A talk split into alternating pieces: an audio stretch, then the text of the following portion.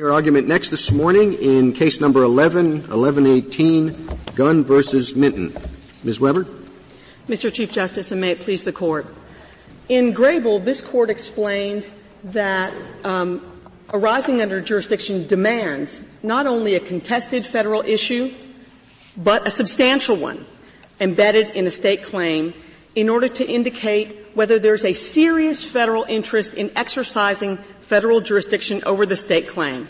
And this court should reverse the judgment below because Minton's, Mr. Minton's claims do not present a substantial federal issue and exercising federal jurisdiction over his claim and legal malpractice claims like his, state legal malpractice claims would.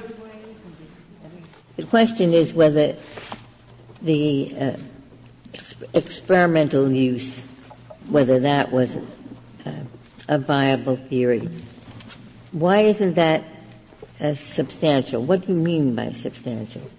Well, Your Honor, defining substantiality is a difficult point. I, I, I would answer in two layers. First, Mr. Minton's claim did not involve a legal question of does the, how does the experimental use doctrine work? How is it applied? What are its parameters? The question was, did his fact-bound and situation-specific affidavit present relevant evidence of the application here in this particular case. And it is not a substantial question because first, from a, a unique case perspective, it involved merely a hypothetical determination. There were no actual patent rights that would be at issue. Those were already fully, finally, irrevocably determined in the underlying patent litigation in federal court. And second, from a jurisprudence standpoint, the uh, the, the question of uniformity of patent law, any decision by a state court in Mr. Minton's legal malpractice claim would not be binding in any way on either the PTO in a patent application or on any subsequent federal court deciding a real patent case. So you mean substantial beyond the, the this particular case? Uh, yes, Your Honor, and, and I think that that's where the, the federal circuit's uh, jurisdictional, the, federal circuits arising under jurisdiction standard, which the Supreme Court of Texas applied here, um, that's exactly where it goes awry. Is that the court improperly conflates the, the question of necessity of a federal issue with the question of whether that issue is substantial. And in the Grable case, this court emphasized that those are two separate issues. There are four prongs to the Grable test. The federal Im- issue embedded in a state claim must be necessary to the state claim, actually disputed, substantial, and then there's a federalism inquiry that exercise of federal jurisdiction over this state claim can't upend the proper balance between state and federal authority. The Grable court announced that, and then just a year later, in the Empire Health Choice uh, case, Your Honor, uh, Justice Ginsburg, you wrote that opinion for the court, and that acted sort of as an underscoring of, and here's how limited the Grable rule really is. The Empire Health Choice uh, opinion distinguishes between Grable, which presented a nearly pure question of law, and the claims that issue in Empire Health Choice, which were fact-bound and situation-specific. It distinguished um, the uh, the question of whether a state court is competent to apply federal law to the extent relevant to the claims and found that yes it was. And the, the court emphasized that certainly the state courts are going to be deciding the occasional federal issue here and there, but let's not make a federal case out of each and every state tort claim that might have an embedded federal issue.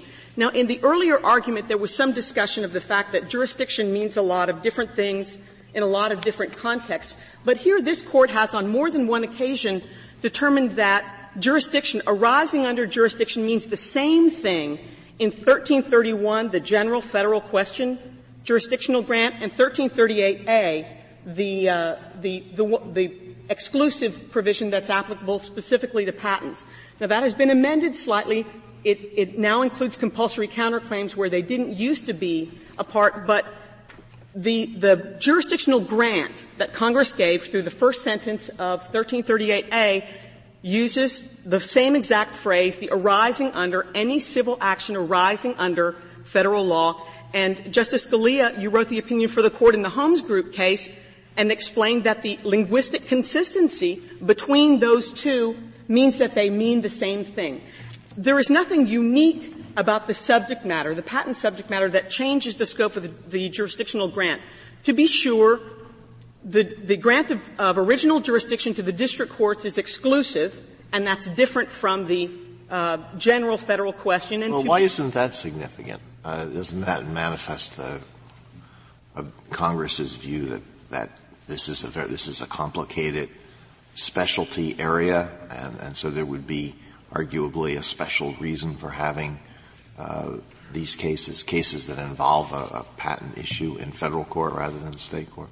Yes, Your Honor, but the, Congress did that in a couple of different ways. First of all, I think it begs the question, it begs the, the core question to say that exclusive, the fact that jurisdiction is exclusive answers the substantiality because in order to get to exclusivity of the jurisdiction, you have to get to jurisdiction first. You have, it has to be arising under an act of Congress relating to patents before it can then be exclusive.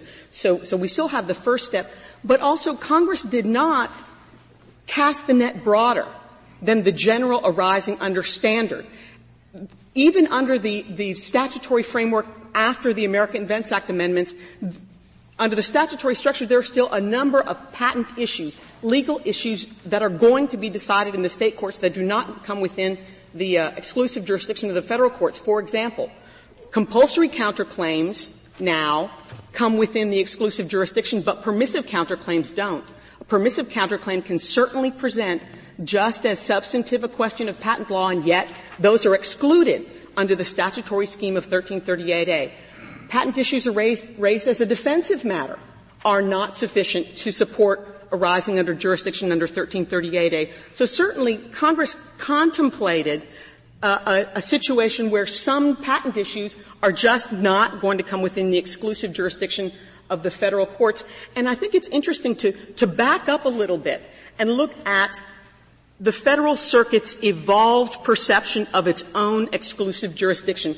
In the early years of the federal circuit in 1984, the first chief justice, the first chief judge of the court Chief Judge Markey in the Atari case that's cited at page 21 of the um, amicus brief filed by the American Intellectual Property Lawyers Association, the uh, Federal Circuit wrote, Congress was not concerned that an occasional patent law decision of a regional circuit court or of a state court would defeat its goal of increased uniformity in the national law of patents. And that was the view of the Federal Circuit's own jurisdiction in 1984 but in the time evolved, the Federal Circuit has changed its perception of its own jurisdiction, and that's why we're here today. Is in 2007, the Federal Circuit went awry and, and changed the standard that no longer follows what this court articulated in Grable.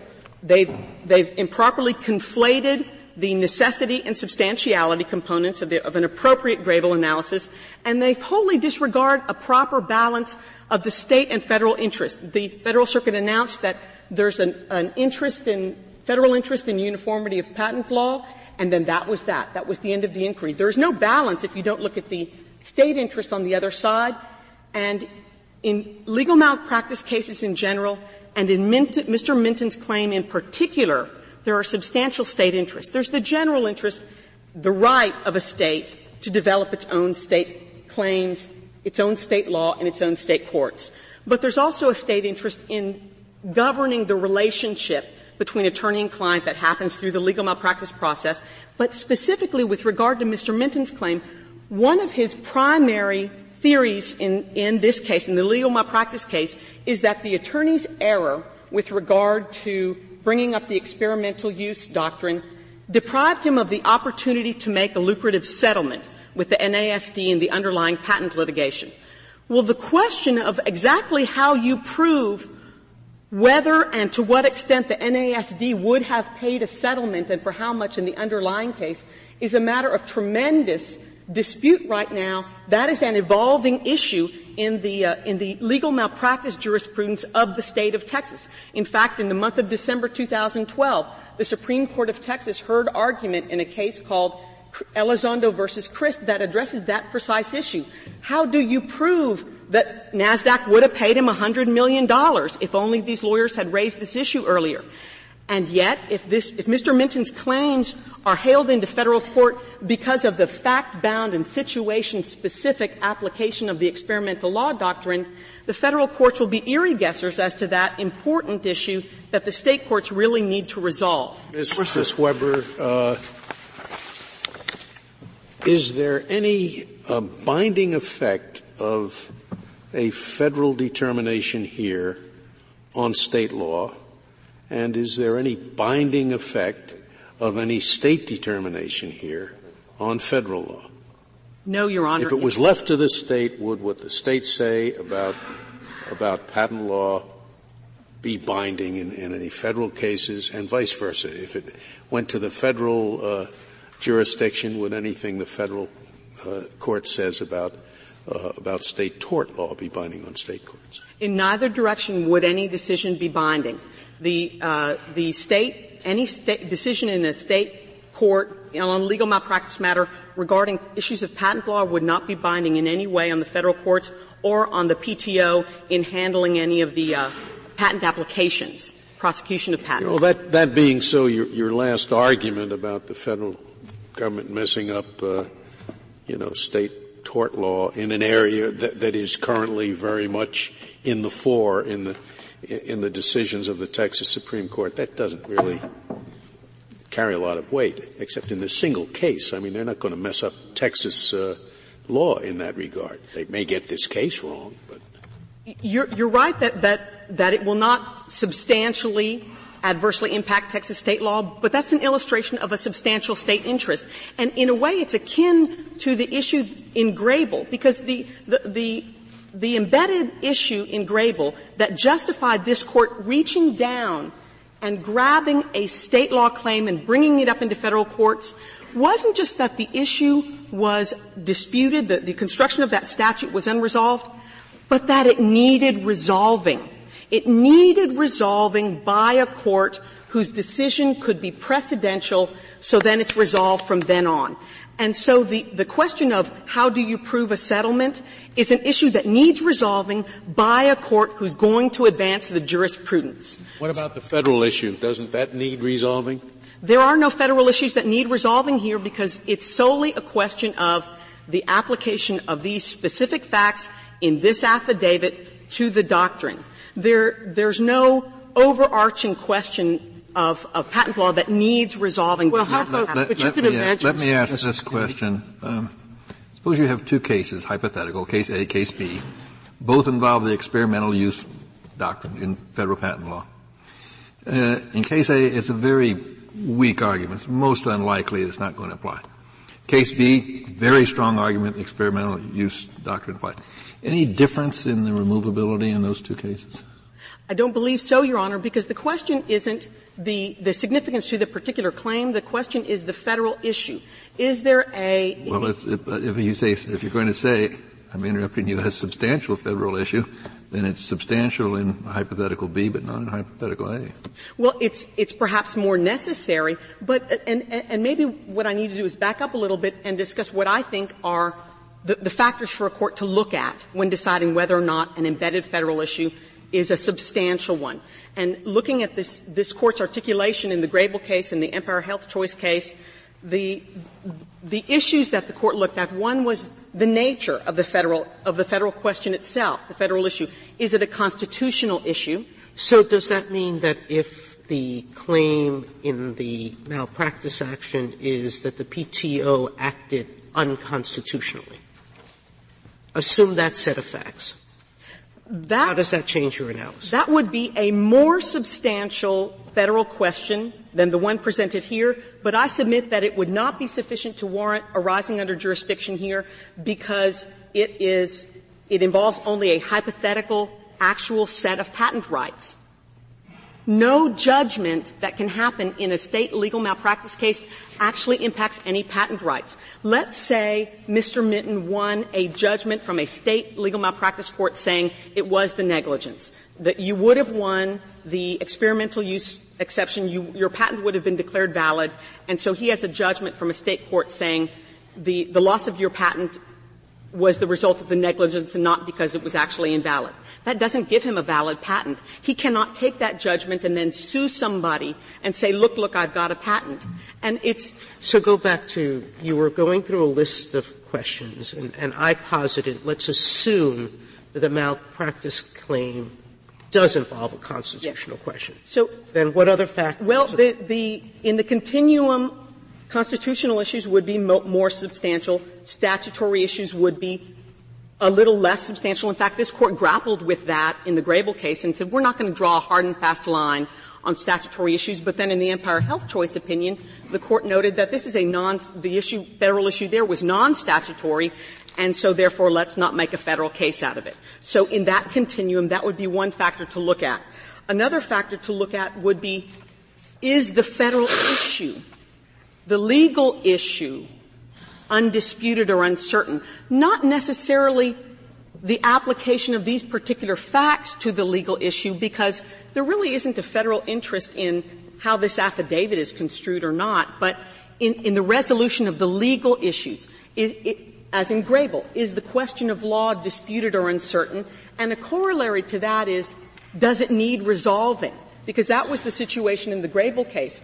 But just because an issue is novel doesn't ipso facto make it a, a substantial issue. This court in the Merrell Dow case discussed that.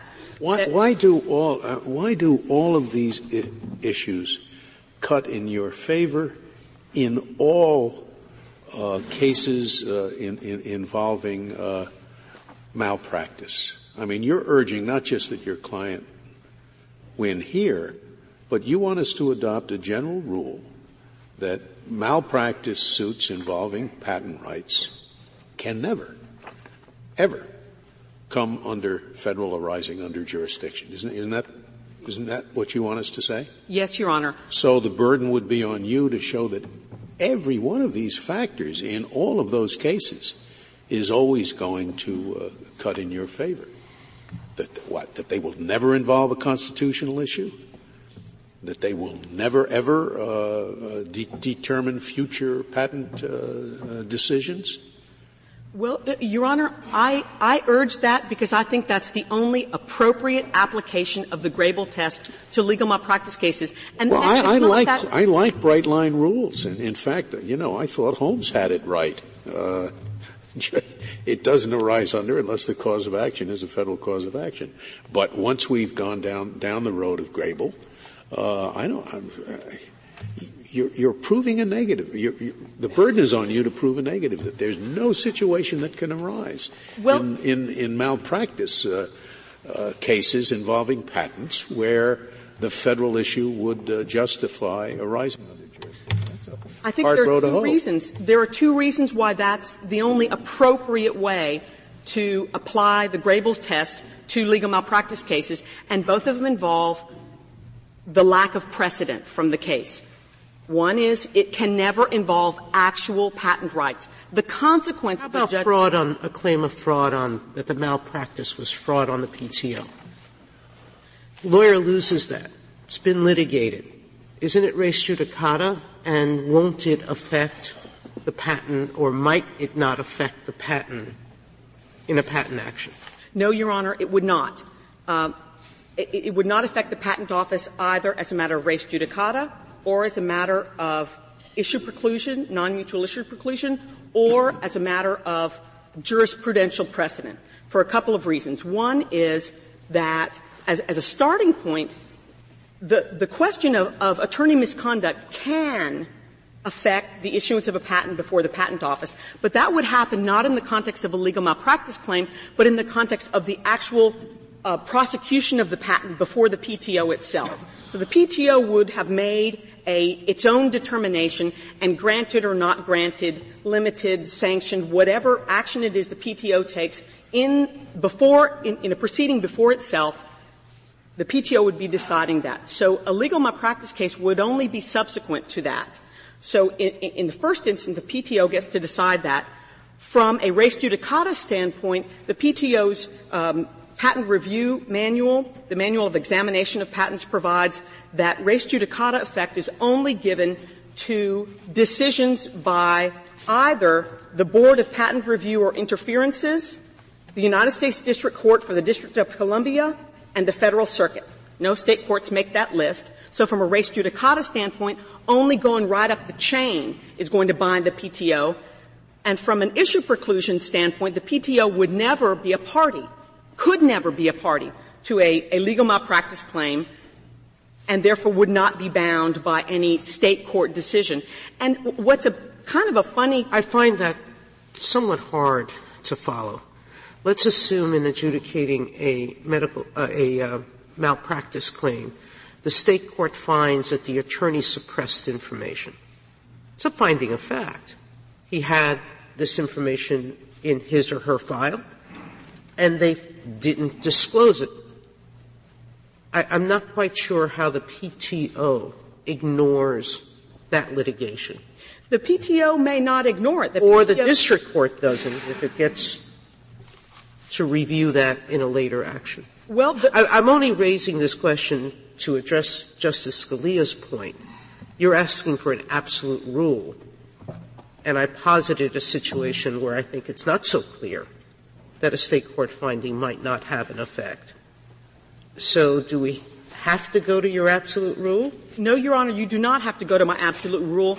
I think that the absolute rule is the, the most sensible and appropriate application of the Grable test to state law legal malpractice claims, and it has the added benefit of certainty. Um, it, it, doesn't roll us back to the Justice Holmes rule. I guess you might argue that even if it fails the Grable test in a couple of isolated cases, we should still adopt that rule because the benefits of having a, a clear rule that doesn't have to be litigated in every every case uh, outweigh the fact that uh, one or two might might not uh, come out that way if we applied Grable. Because well, we're making it up anyway, right? Well, Your Honor, I I would take it a step further than that, be, because I think that any actual impact of of what you're positing, Justice Sotomayor, is so ephemeral. The idea that that the PTO will look at a fact finding in a legal malpractice case and, oh goodness, I didn't realize there was this suppression of evidence. I'm now going to dig further. Well, that's such a, a speculative and ephemeral possibility. It doesn't disrupt the fabric of patent jurisprudence, patent law in any way, and it doesn't tie the hands of the PTO in any way. It doesn't bind the PTO in any future consideration of a continuation patent or any other related continuation in part patent. Let, let me ask you this. The Wright and Miller treatise is rather complimentary of uh, Grable. It says it brought considerable certainty to the area. I was pleased to hear that because I'm not sure that that's true. Uh, but uh, can, can you just tell me as a um, as an empirical matter, um, does arising under for removal jurisdiction cases consume a tremendous amount of time and litigation in the federal courts? It's just. Well, it, it does a couple of things. First is it consumes a lot of time of the courts and the litigants in removing and then getting remanded again. And, and it, uh, as is discussed in the, what, the what I, yeah, what I mean is the argument over arising under over jurisdiction. There are, on this issue of the legal malpractice cases, in the wake of the Federal Circuit's opinions, the air measurement case, the Immunocept case in 2007, scores and scores and scores of courts, state and federal courts, have been grappling with this precise jurisdictional issue. I think this case is about the fifth or sixth cert petition that came up to this court on this jurisdictional question. I think there are three or four behind us in queue. Uh, and there, there continues to be uncertainty in the lower courts on this precise issue. And, and it really presents for this court a question of is arising under jurisdiction truly a lenient standard as the federal court has articulated? Now it's true that the, the entire body of state law legal malpractice cases arising out of patent representation is not going to overwhelm the federal court. It's not going to going to tumble. Well, my question was even broader. I mean, let's let's say we resolve uh, uh, legal malpractice. Then we'll, then we'll have products liability with a particular product. Then we'll have some sort of an agriculture case. It goes on and on.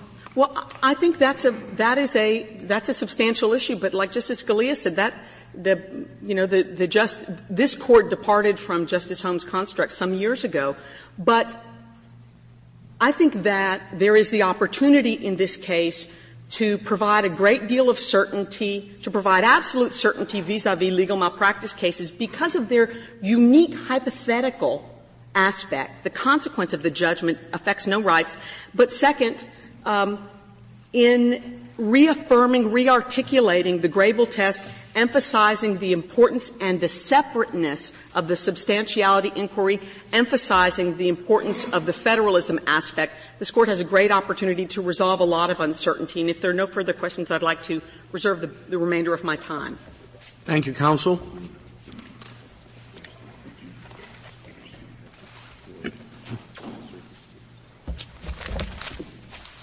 Mr. Michel, is that correct, Michelle? It is, Your Honor. Thank you. Mr. Chief Justice, and may it please the Court. This case is about whether a state court has subject matter jurisdiction over a state law patent malpractice claim that rests entirely on an issue of patent law that is only heard in federal court. And when that issue is dispositive, central to the case, has issues of first impression in them, has no state analog in any other area of the law, and whether in deciding issues of questions of law, and will not disturb the balance between state and federal judicial responsibility. What about other areas of exclusive federal jurisdiction where the claim, if you were stating it uh, initially, would have to go into federal court and not state court, say an antitrust claim, a copyright claim?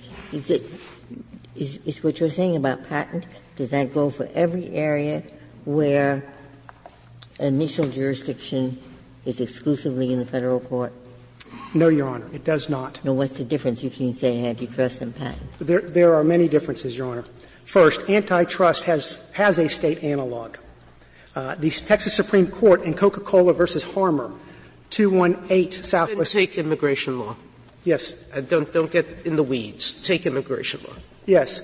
No, once again, the issues with immigration law may be a, a, a, differing area where there's exclusive federal court jurisdiction in that area, possibly. But once again, the analysis and the application in immigration law from a malpractice case may give rise in that area. However, excuse me, yes. I guess I just don't understand this.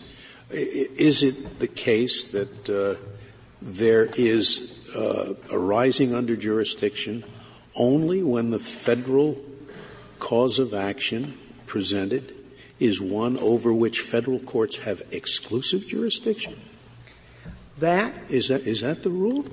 I believe in part. I mean, if, if, any any federal statute that can be sued upon both in federal courts and in state courts, but as to which federal courts are the dispositive uh, adjudicators, uh, you say that that does not come within this arising under rule. Does, does not come in with this court's doctrinal holdings in Grable and Empire because we have a federal balancing and state balancing issue.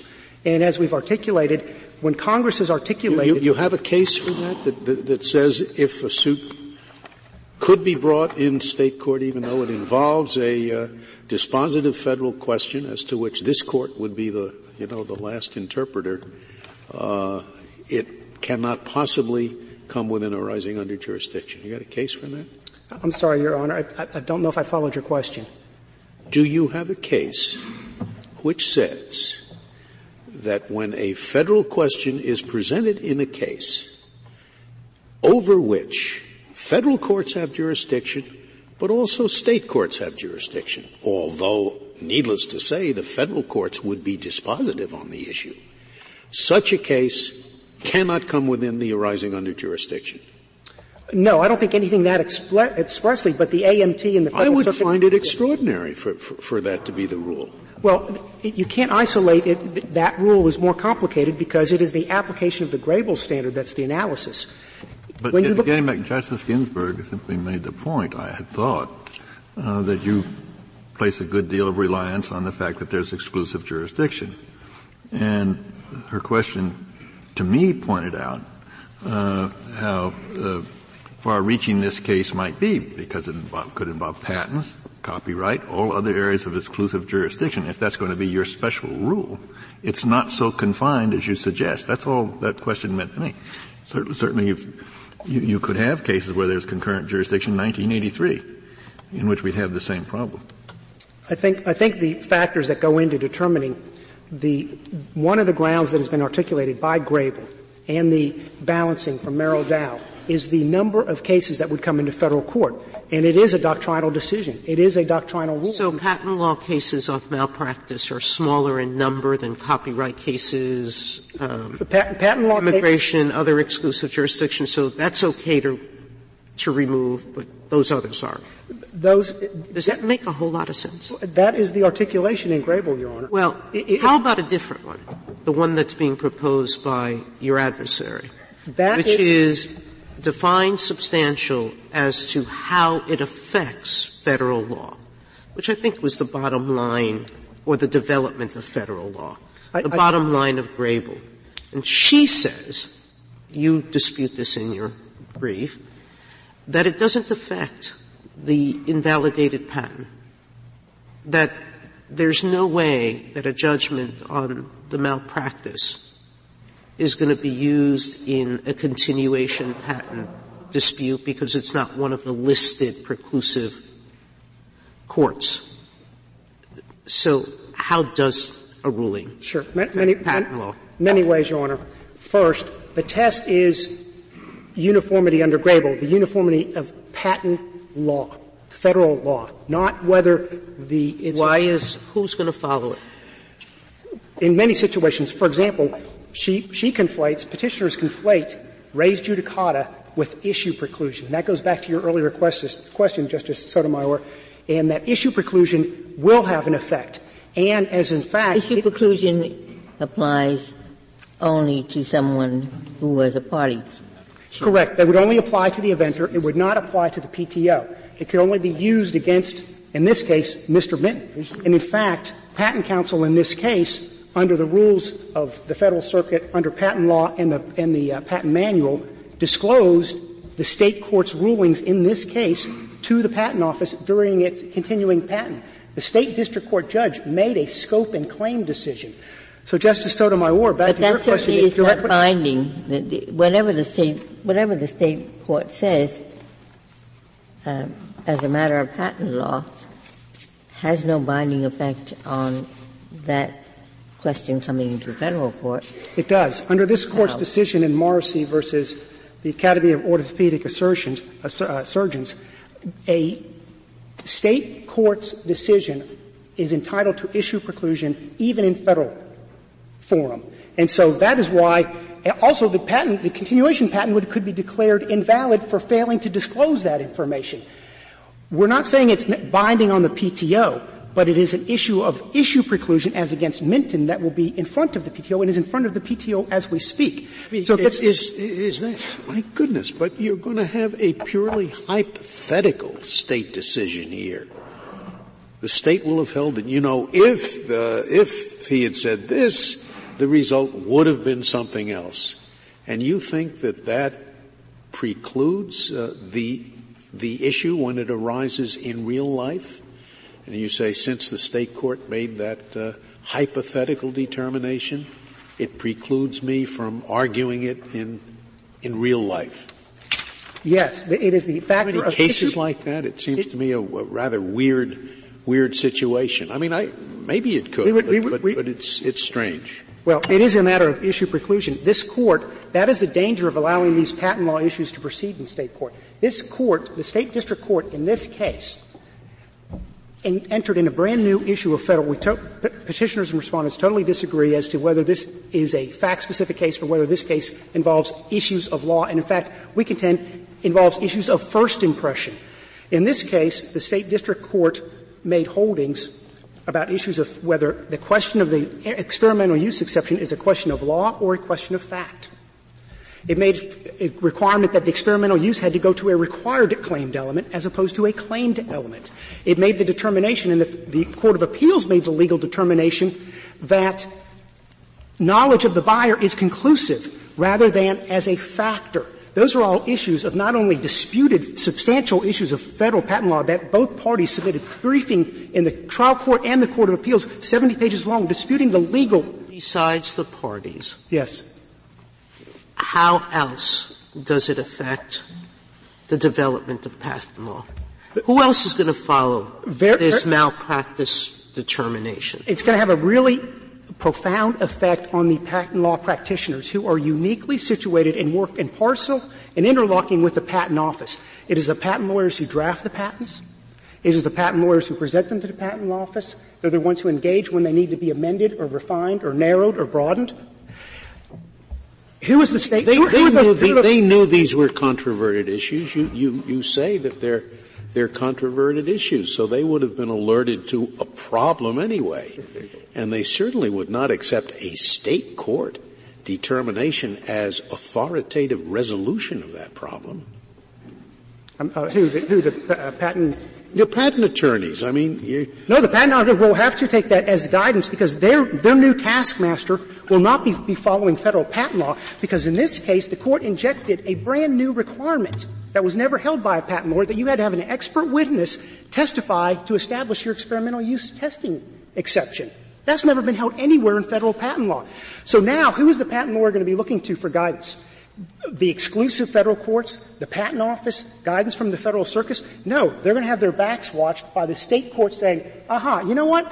I'm going to impose a new legal obligation on you, and you're going to be held for malpractice, and that's not reviewable. What would happen? That's what would happen if that came up in an ordinary litigation in federal court, and the um, federal circuit ultimately decided the question that the state court was entirely wrong about this. You don't need a witness. Well, that's the end of it, right? Once the federal court decides the question, then whatever the, the state judge thought was the federal law is, uh, is gone. No, that's exactly the problem. The state's courts aren't bound by the federal circuit's holding. There will be no federal review of substantial issues of federal law. Zero. Unless this court is going to. Excuse me, I, the state courts are not bound by the federal court's holding? You mean state courts can resolve patent questions? We, contrary to what the Supreme Court of the United States says the law is? No, not contrary. That was the point I was going to make. Not contrary to the holdings of the United States Supreme Court. Contrary to the Federal Circuit's holding. In fact, the Fort Worth Court of Appeals did not follow the Federal Circuit's holding in this area. Well, are you saying, Mr. Michel, that what the, what the state courts are going to do is to say that notwithstanding that the Federal Circuit has ruled on a matter, and notwithstanding that the lawyer has complied with the rule as articulated by the Federal Circuit, that nonetheless they will be held to have committed malpractice because they didn't comply with the state's rule? Is, is that what you think the state judges are really going to do? I think the state judges are going to try to possibly apply federal circuit holding. In this case, they did not. They injected a new holding, which established a new liability for the patent lawyers which is not reviewable unless this court were to grant certiorari review. And so that then leaves the only review on these material. These are going to be substantial issues of. So what you're arguing, they're going to make a mistake, and because we might not accept certiorari, that's binding on everybody else it's in bi- the state. Oh, no, it's, it's binding on the state court practitioners in that state who get sued for legal malpractice. And it's that interrelationship between the lawyers who are drafting patents they but once getting- the lawyer says to the says, you know, I complied with all the federal, all the rules from the federal circuit. I complied. Yes. You're suggesting that the state court is going to say, too bad, you committed malpractice anyway because you didn't comply with our hypothetical law about patents. They did that in this case. At two it's not, it's not, I, I guess it's not their hypothetical law. They would be saying, this is what we think the federal law requires. And while we're happy that, uh, or not happy, but it's interesting that the Federal Circuit thinks something else, but that doesn't bind us. Correct. Correct. And it's not just hypothetical. The hypothetical doesn't mean insubstantial. Why, we, hypothetical why is that worse than the fact that if it goes to federal court, all of the lawyers in the state, in all malpractice cases, are going to be supposedly bound by the federal court's holding as to state issues of malpractice. I mean, it seems to me it's twiddledum or, t- or twiddledee, whichever court system you go to. you're going to terrorize the lawyers of that state on the basis of an opinion of a court that is not dispositive on those issues. So I don't, I don't know why. I, I think we disagree. Here, when you try, for example, in the patent infringement case, the sole trial is going to be the patent infringement. You're going to try the federal lawsuit, Your Honor, Justice Scalia. You're trying that patent infringement lawsuit in state court in the in the case within the case analysis. The federal rules. That's what was so troubling about and, this. And, and you're trying the malpractice lawsuit, the state malpractice lawsuit, in federal court. Correct, but the application and the rules governing it are going to be by federal law. The rules in this case, in particular, the substantial issue of the experimental use exception the only issue we saved, this was the experimental use exception. We disagree that just because the state court makes an opinion and a holding, it doesn't have real world effects. It really does. It's not an advisory opinion. And there needs to be a distinguishment between the side issue the petitioners are saying, and they're trying to get you to focus on this one micro issue of whether it will affect an actual patent as to whether it will affect patent law and it will affect patent law, and it will affect the application of patent law. And so what you're going to have is you're going to have two diverging systems. You're going to have, actually you'll have one on the federal side, and then you'll have 50 jurisdictions espousing it, what they think the law is of patent law and not being bound by the federal circuit, which that, granted exclusive anytime, anytime, I mean, a lot of patent questions, as your colleague pointed out, a lot of patent questions come up in state court litigation, contract litigation, uh, every time you have a patent question, then must the case go to the federal court, in your view? No, that is not our position. So what's the dividing line between patent questions that belong in state court and patent questions that belong only in federal court? For example, not every malpractice case, uh, it will be the case within the case doctrine in a patent case that will go to federal court. For example, failure to communicate a settlement offer does not have a case within the case. In a business transaction, it doesn't have the case within the case analysis. So those malpractice arises from them will not go to federal court. Uh, breaches of fiduciary duty for uh, divestiture of fees don't have the causation element. But, so we are talking a case that has a patent issue, whether it's a contract case, a tort case, a malpractice case, if it has a patent issue, you think it has to go to federal court? We do not. Well, then I repeat Justice Ginsburg's question. How do you decide which of those do and which of those don't?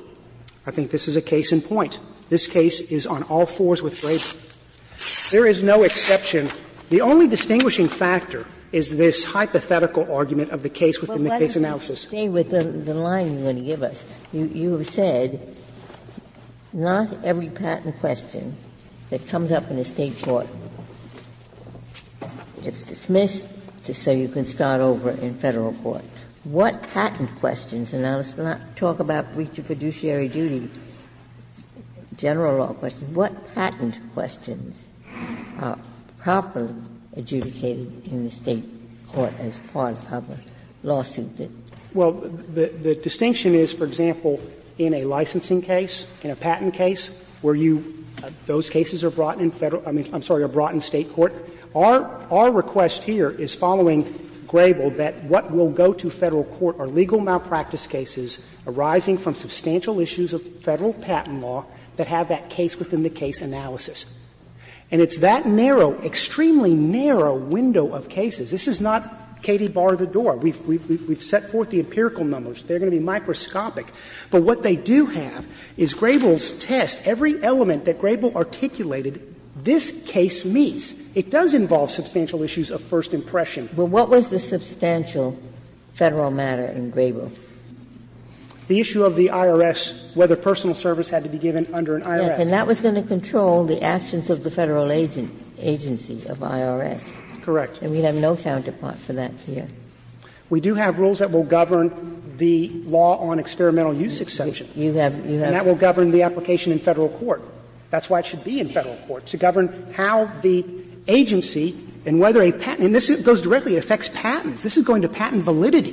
But the, but the federal court, you, you said before that whatever the federal circuit says, the state doesn't have to follow it next time there's a case in state court. But the federal court is certainly not going to follow what the state judge says on experimental use. It, it, it, does. I'll tell you, the reason why it does, it's in the, in the doctrine of collateral estoppel. It affects the inventor. It's affecting the inventor in this case. This holding of the state district court and the state court of appeals are now eh, before the patent Sorry, office. how does it, the patent's invalid? I'm sorry? The, the patent's inval- invalid. Nothing the court does here is going to change that invalidity. That, that's what I don't understand. Correct. He's not going to get his patent back from That's correct. action. He's going to get money for losing it, maybe. Correct. So how does it affect the patent? It, there's a pending continuation patent. And We're that is back to that issue. Okay. Yes, and, but that is a collateral estoppel issue. Here, let me, let me give up another scenario because in, in a different role, when the patent is not declared invalid, and instead there's a finding of non-infringement, and that's what gives rise to the legal malpractice case. Then you go to state court, and in that situation, the determination of, of infringement will be raised as a, as a basis for legal malpractice against the lawyer in the malpractice action. Then the lawyers raise, as within the case within the case exception, is that, oh, the patent was invalid. So then in that situation, a state district court will be rendering an opinion on a live patent. And then that will be binding on the inventor and will affect real, live, actual patents. And it does affect patents uh, before the patent office.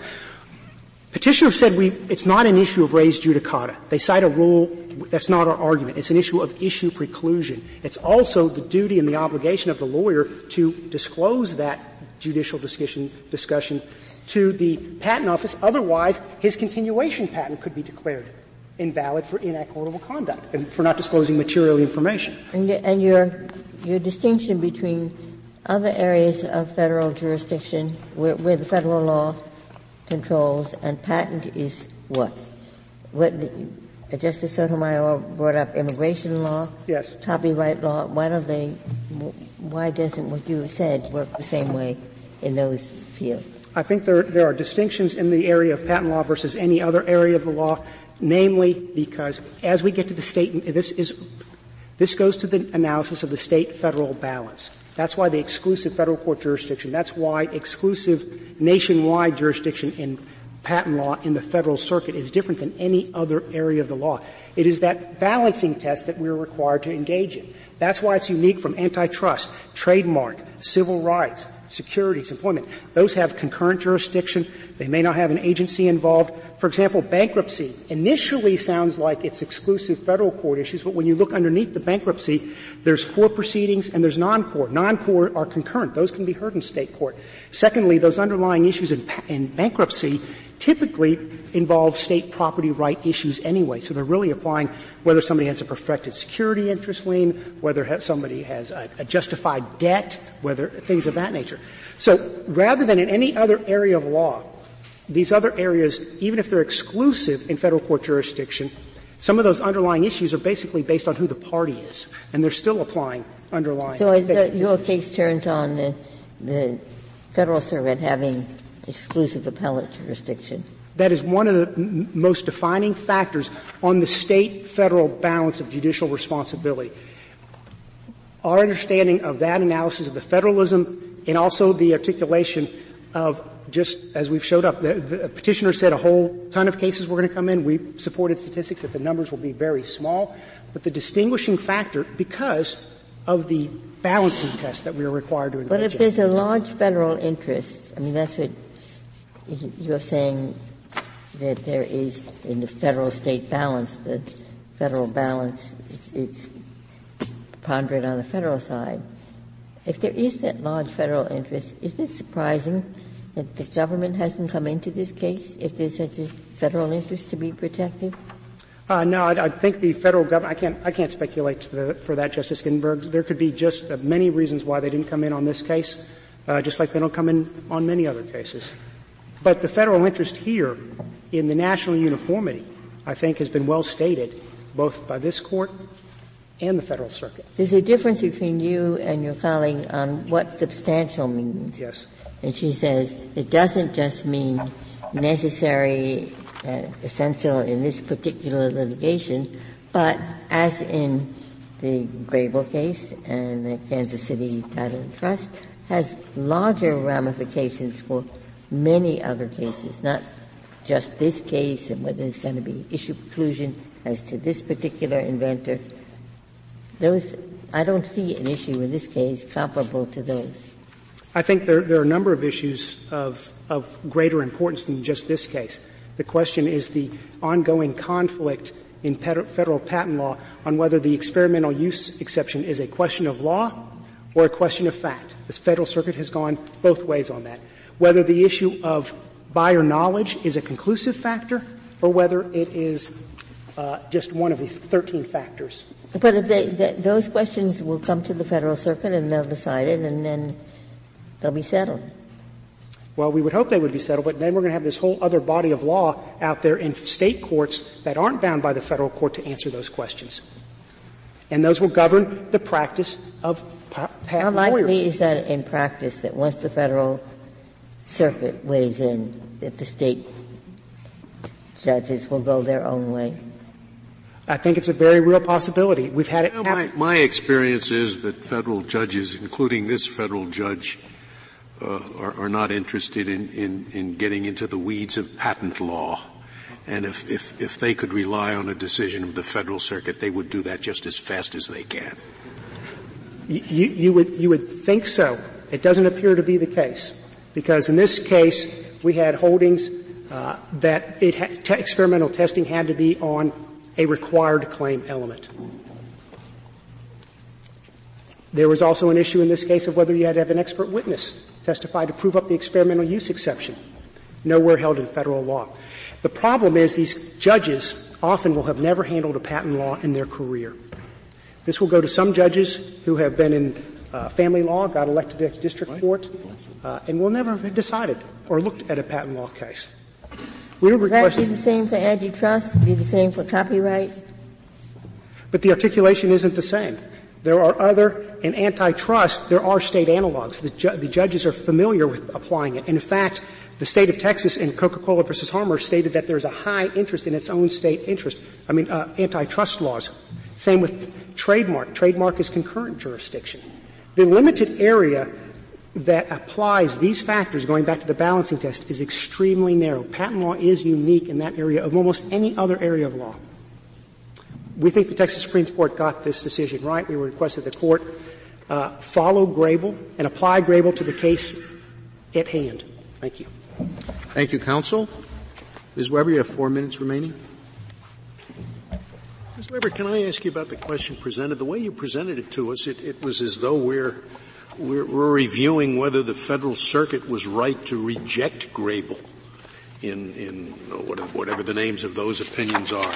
But in fact, that's not the situation at all. The, the Texas Supreme Court here applied Grable and I think just the way you would want it applied. So your your your contention is simply they didn't apply it uh, correctly. Isn't that right? I disagree, Your Honor. The Texas Supreme Court didn't properly apply Grable. What they applied was the Federal Circuit's improper departure from Grable in two ways. One is they conflated necessity with substantiality, and that comes in the Federal Circuit's jurisprudence. That comes from a soundbite from the earlier Christianson case where the, the, uh, the line goes something like, there is a substantial federal issue because it is necessary to the party's claim.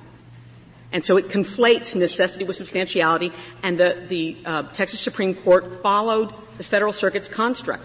They said we're applying Grable, we're looking at substantiality, but then they did exactly what the Federal Circuit did, and ditto with with the federalism balance. They pointed to the uh, need the federal interest in the uniformity of patent law, and that was the end of the inquiry. And I think that that is a measure of the deference that the Supreme Court of Texas, as other state courts would do, the deference they grant to the federal circuit in deciding the question of appropriate scope of patent jurisprudence and the relative importance of the, the, uniformity of patent law. And so we arrive to you from the Supreme Court of Texas, but truly presenting the, the appropriateness of the Federal Circuit's uh, redone application of the Grable test. Could you answer um, the one point your adversary raised that, that gives me pause, a lot of pause? He says a ruling on patent law of how you should or should not behave in a state malpractice claim will affect all of the lawyers who practice in tech in, in your state. Because each of them will have to do or not do whatever that malpractice ruling was because that's what the state is going to, state courts will follow in the future. So it will change those lawyers' behaviors in federal court. Your Honor, I think that that is such a, uh, a speculative road to go down. What is it the lawyers are going to do different? A lawyer. They're going to present an expert they're all going, of the time when they don't need to. They're going to do some extra work and make an extra belt along with the suspenders that they're required to do.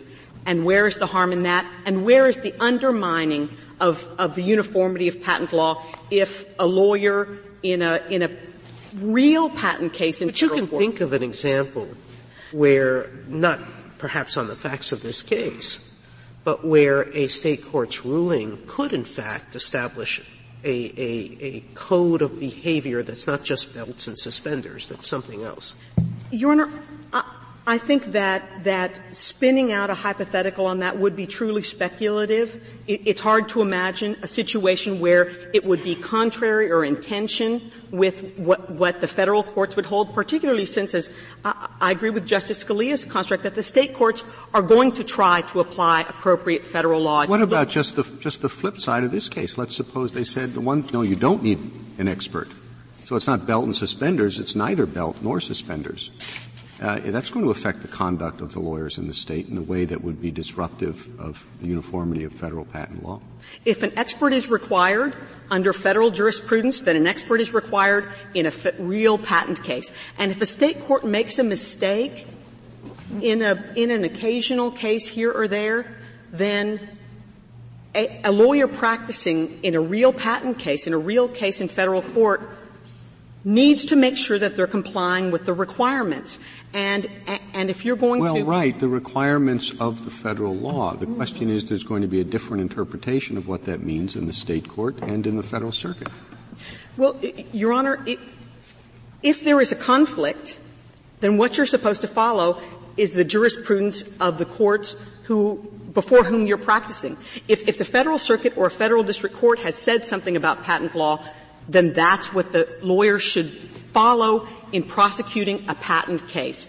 And a lawyer who decides, I'm going to disregard the federal circuit standards on fact question, expert required, whatever it is, and instead follow the Fort Worth Court of Appeals on this issue, I submit that, that the lawyer does so at his peril and that doesn't undermine the appropriate uniformity of patent law. Thank you, counsel. The case is submitted.